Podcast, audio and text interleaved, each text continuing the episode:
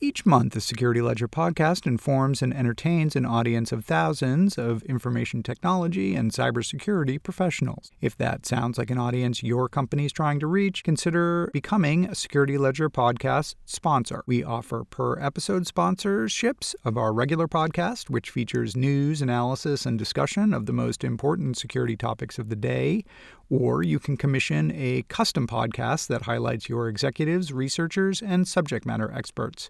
To learn more, point your browser to securityledger.com/sponsor.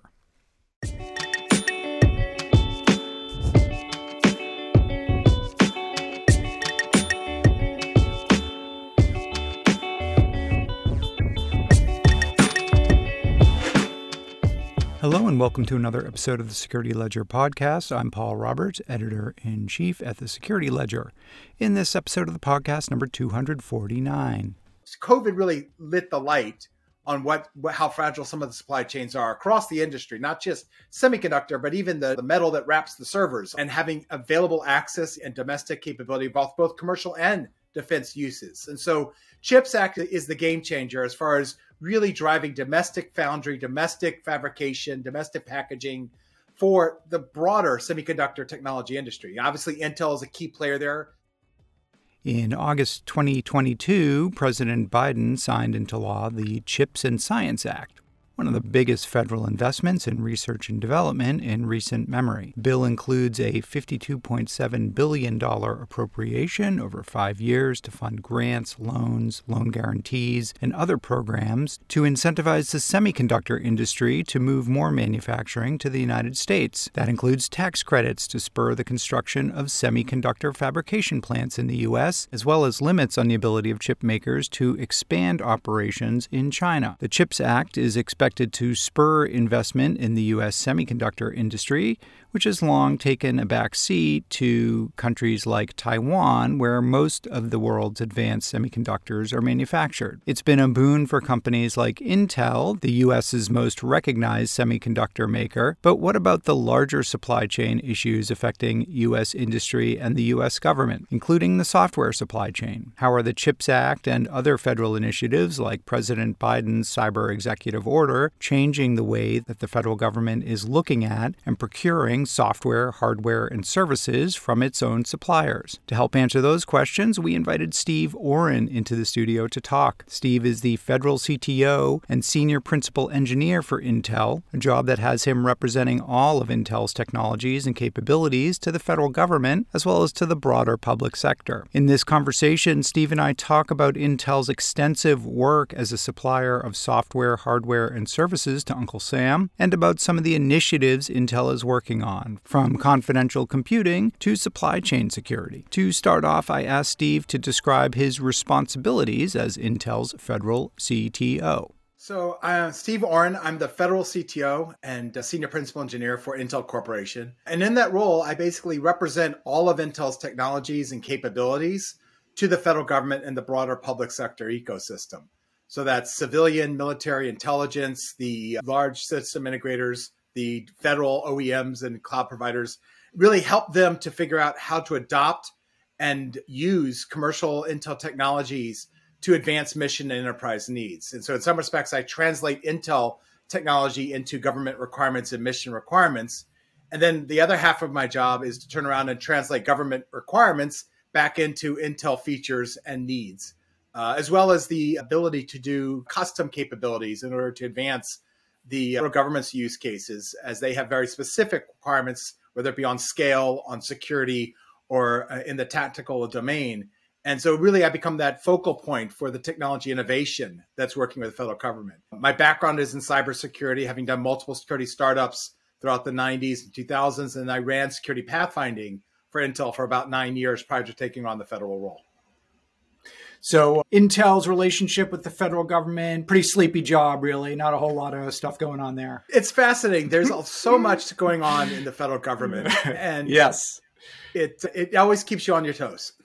Biggest technology buyer in the world, as, uh, if I'm not mistaken. And the scale that you find in the federal government is really unique. The VA, the largest healthcare provider in the world, as well as the largest insurer in the Medicaid, Medicare. Uh, mm-hmm. One of the interesting things that I've always found about working with the federal marketplace and the federal government is you can find every possible vertical that you'd find anywhere else in the federal government. You want to talk finance and credit card fraud? You have CMS, you have IRS, you want to talk healthcare, obviously the VA. You want to talk about smart cities and that infrastructure, you have smart bases.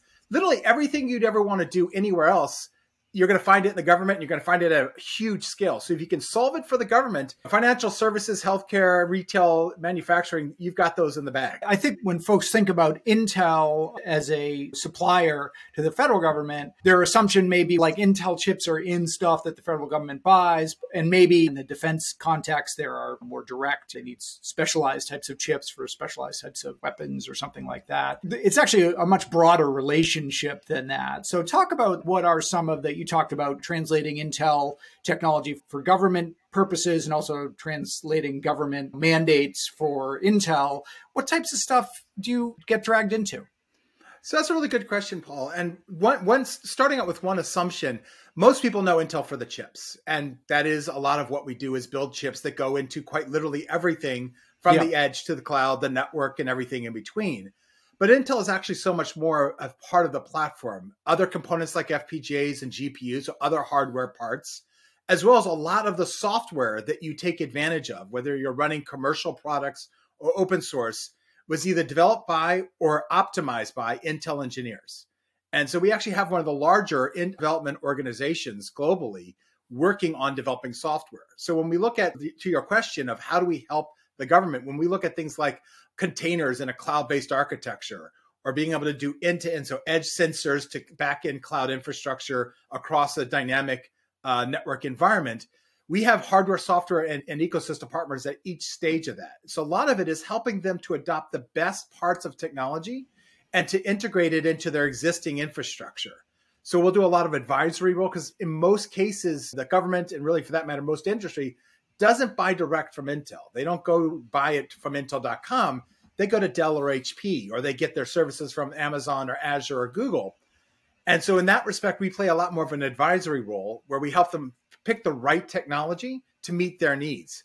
But also, we're on the forefront of advancing innovations. So, the next generation of computing capabilities. One example right now that's really hot is confidential computing, which is the ability within the cloud or even in a bare metal system to protect the data in the application, even from physical adversaries or from rogue admins mm-hmm. and from other tenants with hardware enforced security. And we're seeing this become pervasive in the cloud architecture, helping the government figure out not only how to adopt and scale it in their specialized environments, but also figuring out what mission applications need and how will you transition something that may have been designed 10 years ago and now just made it to the cloud? How do we move it into a confidential computing container?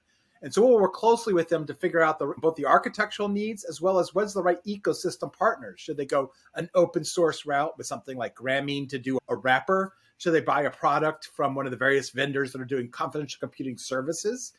Helping them adopt the right technology is a lot of what we do. And in some really fun cases, we actually get to be able to do direct innovations. Let's jointly figure out the right solution together to help scale it within that enterprise environment. And so a lot of times it's not just the conversations, we actually can get engineers on task to go build, customize, prototype to be able to show the art of the possible there. When you're interacting, when you're talking about these cross government initiatives, who are you interfacing with? Who are you talking to? And is there a decider ultimately in terms of shaping or directing government acquisitions, technology investments, and so on? So, Paul, it's very interesting. And you're right. The federal government doesn't operate like a bank where there's one CIO and he or she makes the call. They have the budget. Mm-hmm. Maybe there's one CISO who creates the requirements. At many the same cooks time, in the kitchen. Many cooks in the kitchen. But it really comes down to is understanding, first and foremost, there's sort of two major buckets in the federal, especially in the DoD space and many of the agencies, even on the civilian side, is there's the mission area and the enterprise area.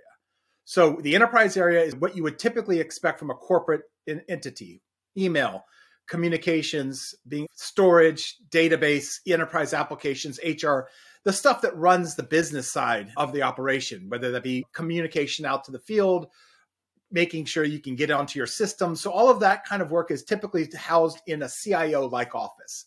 And there'll be the macro like DISA under DoD, the Defense Information uh, Security Agency will own the architecture, and then the individual services will have their CIO organization that will manage the enterprise side. So the other side of the camp is the mission, and that's honestly where a lot more of the activity and the customization and a lot of those silos are. Because you know what you need to do for a joint strike fighter is different what you need to do for a radar station, which is different from a ship, as well as different from what you would do on on on shore at a base. And so you'll have very specific requirements and technology architectures for those mission needs.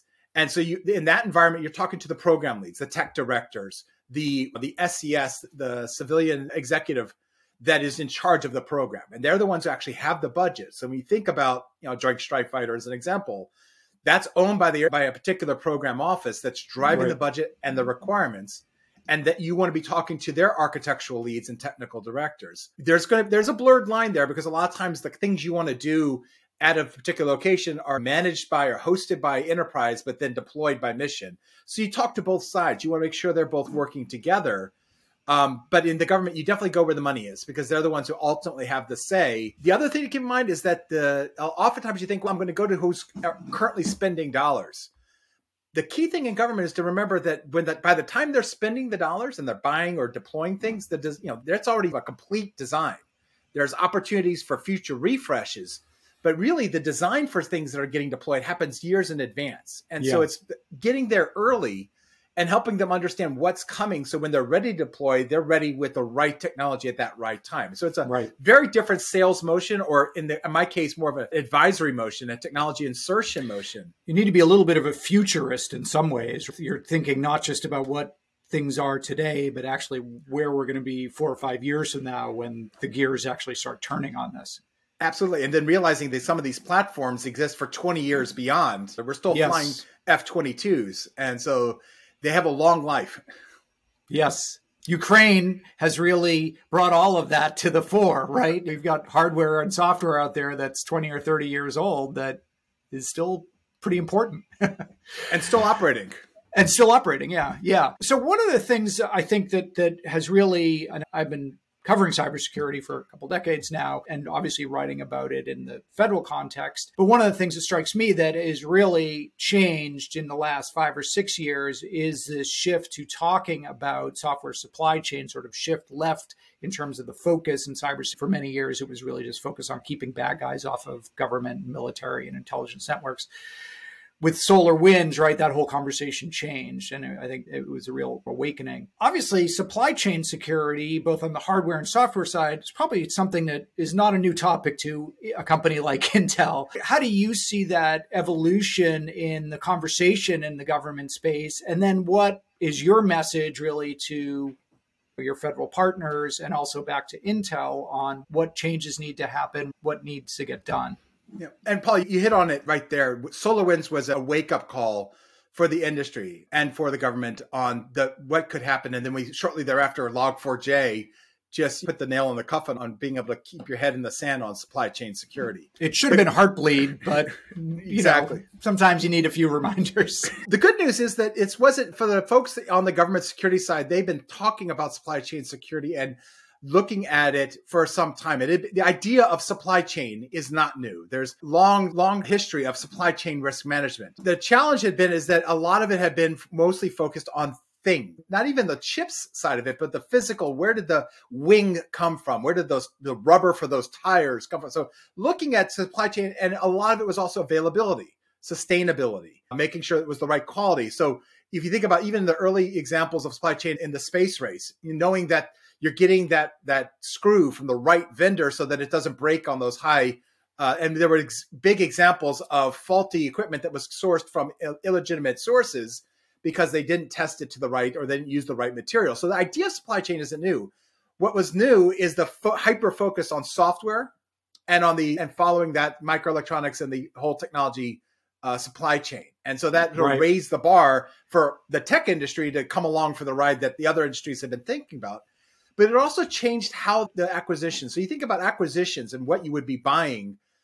It was buy the product, you deploy it, and then you manage its security. You didn't really ask the really hard questions of the vendors what's in the box that never was a question that was part of the acquisition process it was i'll look and see if there was some risk out there before or if i've seen some known good practices and i'll implement those on acquisition but the switch besides requiring stronger visibility was there's a push now to change the acquisition rules so that supply chain risk management is one of the first steps and the vendor having to adhere to some requirements is part of contract language. And it really comes down to you got to put your money where your mouth is. And so that's what the government's doing in the executive order and the cybersecurity memorandums is laying out the plan, but also in telling OMB and telling DoD acquisitions, there needs to be a change to the process for buying things, starting with software.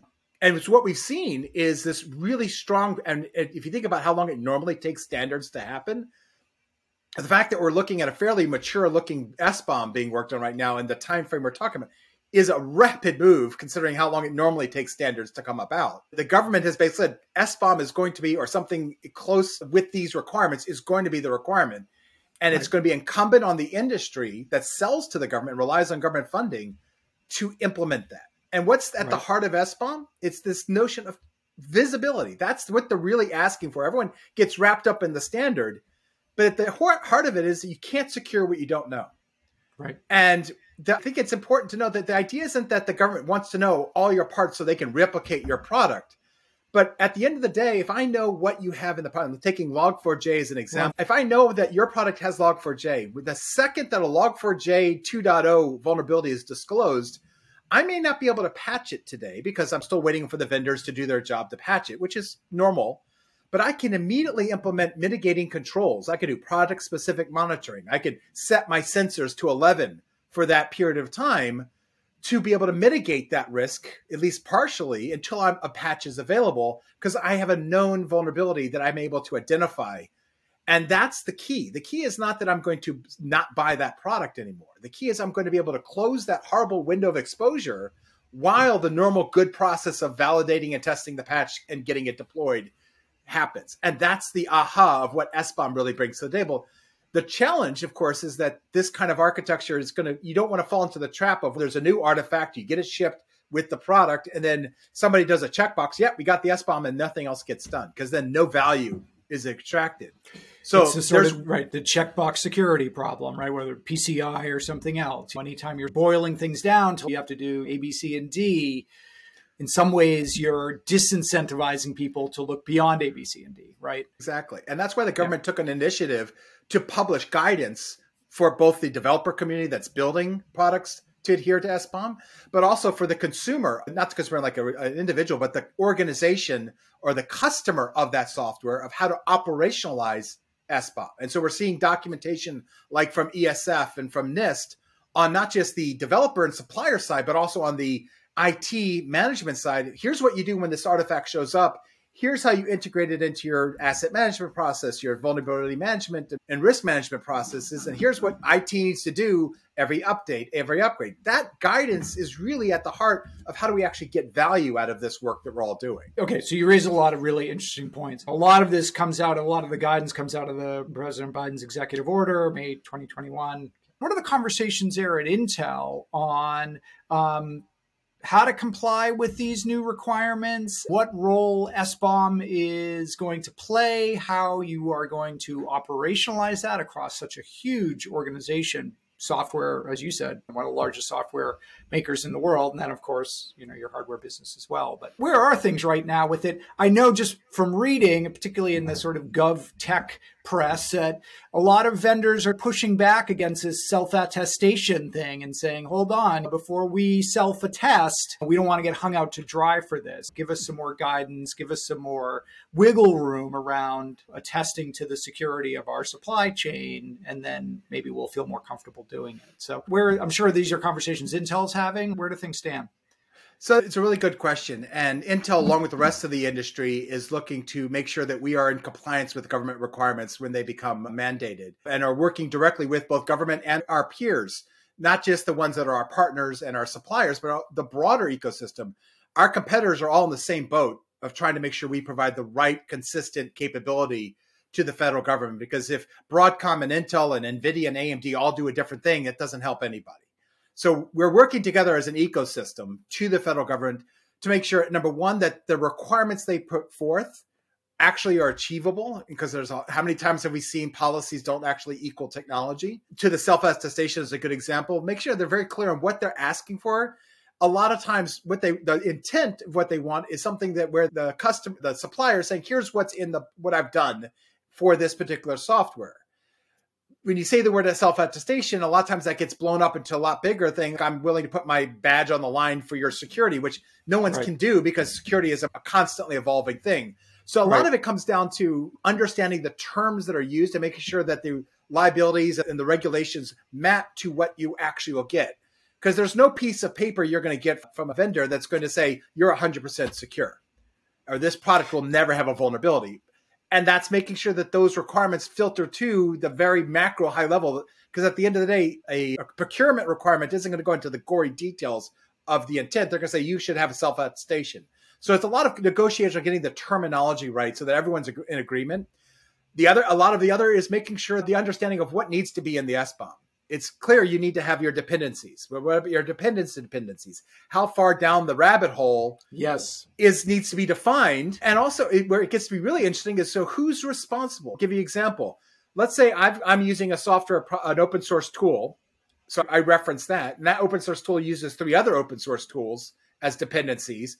Am I responsible for identifying those, or can I rely on the open source tools SBOM so that sort of again, it's not just the rabbit hole, but the permutations down that rabbit hole, right, is something that we're still figuring out. Where do you, who's responsible for it? The da- information's there, and this is one of the things when I first brought up, and a couple other folks that have been involved in this brought up the idea of SBOM Intel a while ago number one, the data is all there. So as any mature organization knows what's inside their boxes. Yeah. You can go look at your source repositories. And, key key term there is mature organization, but yes, you're right. yeah. uh, certainly um, Intel does. Yeah. Yes. there um, may be some other ones that don't. And I can tell you, having been on the startup side early in my career, you were immature until you were ready to be acquired. And then suddenly you need to know exactly. So a lot of companies are in that stage where they sort of know what's in them. If you're going to sell to the government, you have to be already a certain level of maturity. The challenge isn't knowing it. It's about collecting it and getting into one place where you can actually create a document that comes along for the ride. It's often siloed inside organizations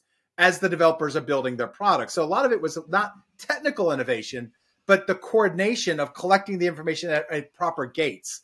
And so you'll see from Microsoft and Intel and all the big tech players is a statement that they're going to support SBOM at a certain date when the government requirements requires it. We're going to work together as an industry to give them something that's not just standard compliant, but actually usable. And I think that's the other thing is making sure we get the interoperability testing and we figure out how you're going to do parsing, hashing, all those kind of things have to be worked out and we're right. we and our peers are all on the consortia and the associations and the standards bodies working together to, to help the government achieve its goals. Because the information is only useful insofar as it's actionable is in, in, insofar as you, the people you're handing it off to can say okay here's the information we're getting. What do we then what's our response to it then? Either remediation or patching or what is what have you. And but one thing that i have noticed on the government side is that there there is a team they're buried in the information assurance sides of those cio offices that have the task for supply chain risk management.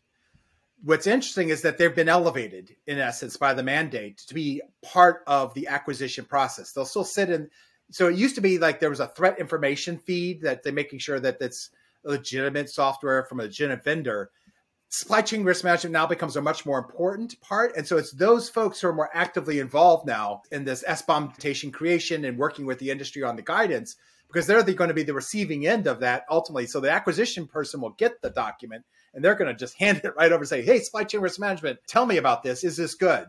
As the first step. And then that will get passed on to IT to operationalize it. And so I think that's that's part of what we're seeing inside the government is a real strong focus on getting those teams ready to rock and roll when this happens because procurement by itself is contracts.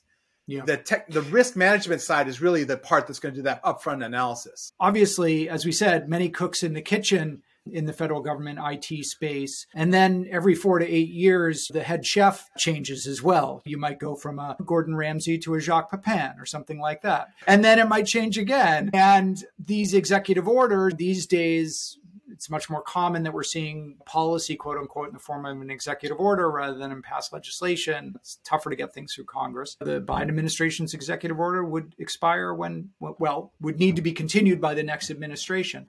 Um, and yet there's some really big stuff in there. And companies are spending a lot of money complying with it, even though there's no guarantee that it will hang around. So, how do you deal with that as a company like Intel that again is investing significant resources in this, trying to see the beyond oh, this is the executive order, but here's the stuff that's likely to stick around, and here's the stuff that maybe will go away. So it's, a, it's, an interesting question. I think one of the things that was really what I like about the structure of the 14028, the executive order, is it was more than thou shalt go, go off and do good things. This was the one plus addendum and the memorandum that came out later. You need to have a plan and it needs to be executed or start executing that plan by a certain date. There needs to be FAR federal acquisition regulation changes. So what they're doing is not just saying you're going to we need to aspirationally do something here, but we are going to change the way we do business and once those changes into the FAR happen, it's not something you quickly just undo with an, a new executive order. And it's actually good practice. We've seen the agency heads all come online and say, yes, this is something we're going to support. And so the fact that you have the, the parts of DHS and the intelligence community and DOD collaborating together at the doer level, not just at the executive office, to go make this a reality means that it's going to be by the time if there's a new administration, there will already be not just a nice piece of paper, but actually in flight. And so yeah. I think, and that's one of the things that makes this more real than some of the other aspirational, which are still important to do. But there's actually real teeth here as sort of get this done. What are your big initiatives for 2023 and beyond? You being Intel, not you being Steve, although both are fine to throw in there. What are what are the big things you need to check off your list this year? I think anyone who's looking at the micro the semiconductor industry, CHIPS Act is the most exciting thing happening right now. It is a game changer for both the government taking a hyper focus on making sure that the domestic supply chain is sound, available, and at scale. And I think it it really showed the focus that we need to get a hand.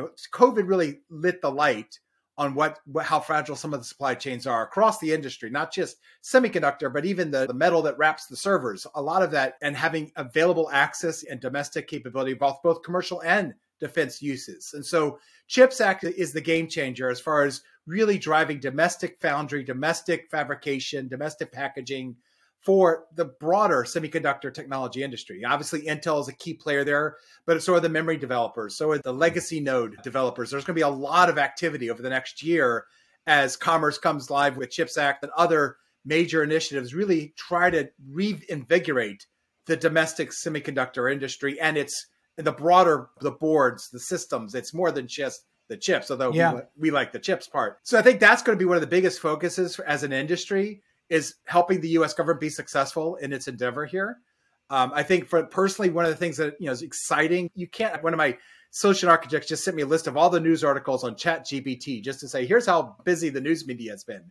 But I think it's important to see that AI is changing the way we do things. And I think 23, we're going to start to see the glitz and glamour move to real world implementations that actually make a difference, whether it be in chatbots to better facilitate healthcare to better intelligence gathering, better sensing. And so I think the application of AI at scale is really some of those things that we're going to see game changer starting in 23 as we move from the really cool proof of concept and pretty to, to article requests to actually real world business and technical app applications where AI can make a difference in both people's lives in saving them being able to affect mission enterprise at scale and getting those efficiencies. And the computing power that's is there whether it be cloud high performance computing edge computing to enable those kind of use cases. So that's for me and where a lot of my day to day isn't going to be solving building a factory. That's there's a people who will do that.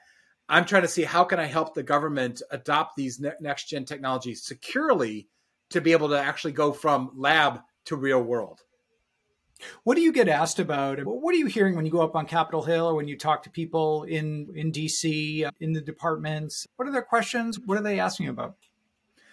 It really, I think there's three areas I get asked about most. And honestly, top of the list is security. It's on everyone's mind. You can't, it, every system is targeted, everybody's being targeted. So I get all, asked oftentimes, how do I secure my systems better? How do we stop the next data breach, ransomware, supply chain attack? And then, of course, the buzzword de jour is zero trust. So, what do I do about this thing? And so, a lot of the conversations are helping to educate on what the technologies can do for you today, what the technologies will do for you in the future, and where. And one of the things that's uh, in the last say six months that's been really interesting is they're at the point now where they're ready to do something. And so the first question they ask is, okay, where do I start? What's the first thing I do? Because it's there's too much. You get to read the documents on zero trust architecture and your head blow explodes. What do I where's the right place to begin? And then once you start implementing, what's the next step? And so how can we help them as an industry adopt the right technologies in the right order so they're not trying to boil the ocean? And then supply chain is they want to know where this where are parts and pieces and technologies coming from uh, how are they being developed? How are they being packaged? And giving them a level of comfort. And like I said, that transparency, that visibility, so they can make proper risk decisions. And that's been something that Intel and our supply chain and our peers have been working on is how do we give them the transparency they need to make better decisions about risk management? Okay, so if you were out talking to a federal CIO or maybe even a, an enterprise CIO or CSO, they were asking you about the supply chain question. What would your advice be? What would you tell them where to start? So the first place I tell them to start is ask your vendors, Intel included, for transparency. Tell me what's in the box. We have things like SBOM coming in software. We're a little bit further out on firmware and even further out on a standard from NIST on hardware. So Intel took an initiative to actually create something called transparent supply chain, which is a certificate artifact for a server or a laptop where we can tell you what's in the box, where the network card came from, where the FPGA or the, or the controllers come from, where the memory comes. You basically pull that together with the firmware. That's the key thing. Hardware comes with firmware. And it's not yes. just the BIOS, but every card in your computer has its own firmware. So linking yes. that together. And where did that come from? Right. Exactly. And so right. just being able to give you transparency, what's the bill of materials for the hardware you've got so that you have that information as part of your acquisition. So that's been something we've been pushing and helping to educate. So step one is transparency or visibility. So we give you visibility, they ask for two sides of the same coin. And then from there, it start to make risk decisions. So plugging that information into your risk management, whether that be acquisition risk right. upfront or more importantly, the ongoing operations risk management. So it's not that you're going to not buy a server from a particular vendor, but knowing what's inside the box, you may make different decisions about the controls you put in place or the security, the encryption, the access control you need to do based on the, that information. And I'm not saying that anyone is bad or good, but it's more information is better in that respect. And a lot of times, especially in this current environment, there's they want to know what's coming from Asia, what's coming from Europe, they want to know what where what region things are coming from because there is a hypersensitivity right now. I don't when I enlighten them on the fact that it's everything is in everything. There's no way to get a, a Virginia only sourced anything these days. It's then about how do I what do I figure out is the most critical components I care about. You know, the thing that turns on the LED lights on the front of the server is that important to be sourced only domestically? Right. Maybe not. And those are the kinds right. of questions. And so it really spurns a conversation, which is really what we want to have. And that's the right. conversation we want to have is help them understand the critical components that actually impact their mission security and mission assurance.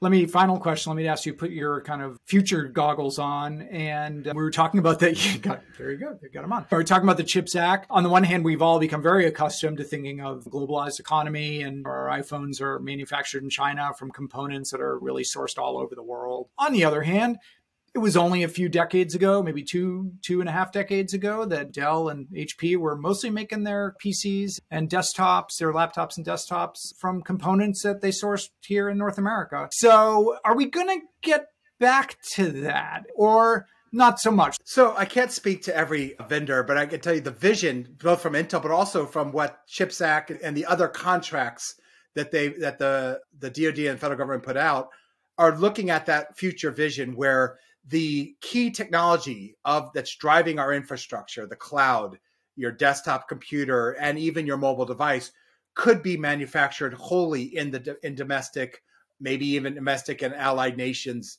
so that you could get a locally sourced product without spending a million dollars on an iPhone. That is the vision. That doesn't necessarily mean that there won't still be a couple of the like small microcontrollers that are sourced from other locations but they'd be known supply chain and they would still be manufactured and, com- and packaged in the US, as an example. The other thing to keep in mind is that, and this is something our CEO had talked about in the announcements around his IDM 2.0 strategy. It's when we talk about building factories and capacity in, in Ohio, for example, it's not just to build Intel chips. Part of the whole vision of CHIPS Act is to be able to open that foundry for the other chip manufacturers so that Apple sure. could build its chips on us. So AMD yeah. and Nvidia could build their chips on Intel Foundry. Again, to take advantage of that domestic capacity versus having to move everything over to Asia. And while there's obviously a government need for having domestic capability and availability, there's also an efficiency in the sense that if the right structure's in place, it's faster because it's already here and there may and as far as the coordination and the complexity of your supply chain having it local breeds efficiencies in the systems. At the same time the reason you, a lot of this stuff went overseas is obviously for the cost and other factors. Labor costs and so on yeah. labor costs and other implications to service those markets. And i think what it, what the chips act is truly trying to do and this is my humble opinion not necessarily that of intel is that it's going to open the door for bringing that efficiency onshore. And i think that's the aha so in theory, in some future that you could get an iPhone fully created, a package put together and sold to you from the US source. And that I think is the ultimate vision of CHIPS Act and the other parts of the Science Act and so forth to help enable not just the most state of the art chips, but the broader ecosystem of semiconductors sure. that's necessary to make that happen. It's not going to happen overnight, but that's the where the investments and the breaking ground today is going to get us to. Steve, is there anything that I didn't ask you that you wanted to talk about or wanted to say? No, Paul, I think this was a fascinating conversation. And thank you for the key leave behind is that the government is really trying to push the industry towards better supply chain risk management, better security to meet its needs. But it's not trying to do this in a vacuum. It's working with industry so that collectively we raise the bar for every vertical market, not just for the federal government. Steve Orrin, federal government CTO at Intel. Thank you so much for coming on and speaking to us uh, on Security Ledger podcast. We'll do it again. Yes, thank you very much, Paul, for having me today. You've been listening to an interview with Steve Orrin, the federal CTO and senior principal engineer at Intel Corporation.